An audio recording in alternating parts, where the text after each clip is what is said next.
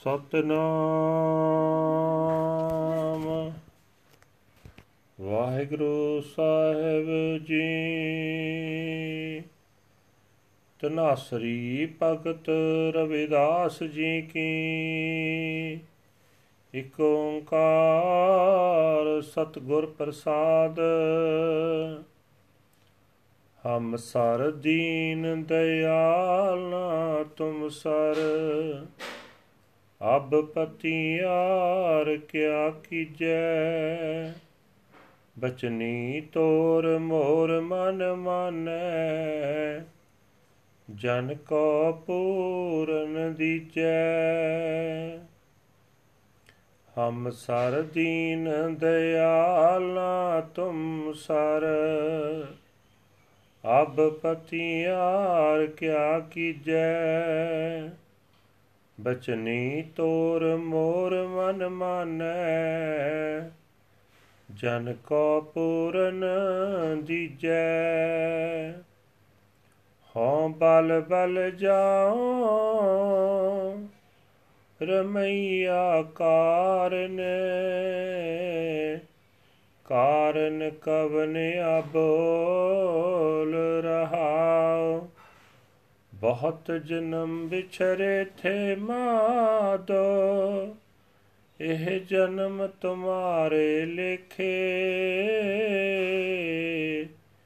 ਕਹਿ ਰਵਿਦਾਸ, ਆਸ ਲਗ ਜੀਵੋ। ਚਿਰ ਪਇਓ ਦਰਸ਼ਨ ਦੇਖੇ। ਬਹੁਤ ਜਨਮ ਵਿਛਰੇ ਥੇ ਮਾਦੋ। ਇਹ ਜਨਮ ਤੁਮਾਰੇ ਲਿਖੇ। ਕਹਿ ਰਵਿਦਾਸ ਆਸ ਲਗ ਜੀਵੋ। ਚਿਰ ਪਇਓ ਦਰਸ਼ਨ ਦੇਖੇ। ਵਾਹਿਗੁਰੂ ਜੀ ਕਾ ਖਾਲਸਾ, ਵਾਹਿਗੁਰੂ ਜੀ ਕੀ ਫਤਿਹ। ਇਹ ਹਨ ਅੱਜ ਦੇ ਹੁਕਮਨਾਮੇ ਜੋ ਸ੍ਰੀ ਦਰਬਾਰ ਸਾਹਿਬ ਅੰਮ੍ਰਿਤਸਰ ਤੋਂ ਆਏ ਹਨ।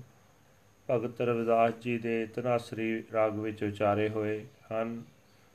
ਭਗਤ ਰਵਿਦਾਸ ਜੀ ਉਪਦੇਸ਼ ਦੇ ਰਹੇ ਹਨ हे ਮਾਦੋ ਮੇਰੇ ਵਰਗਾ ਕੋਈ ਨਿਮਾਣਾ ਨਹੀਂ ਹੈ ਤੇ ਤੇਰੇ ਵਰਗਾ ਹੋਰ ਕੋਈ ਦਇਆ ਕਰਨ ਵਾਲਾ ਨਹੀਂ।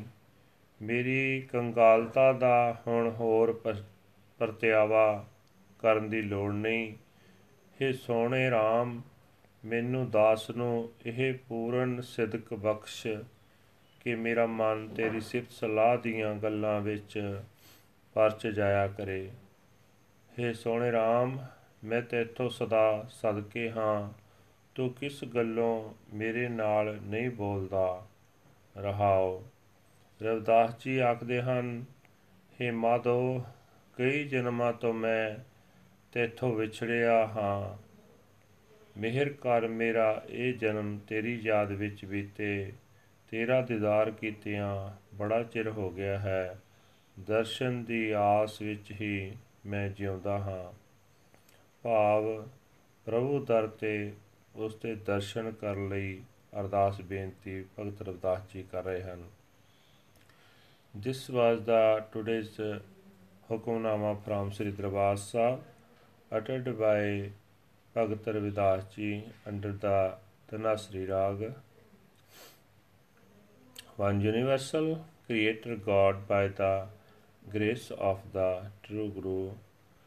There is none as forlorn as I am, and none as compassionate as you. What need is there to test us now? May my mind surrender to your word. Please bless your humble servant with this perfection. I am a sacrifice, a sacrifice to the Lord. O Lord, why are you silent? Pause. For so many incarnations, I have been separated from you, Lord. I dedicate this life to you. says Ravidas, placing my hopes in you.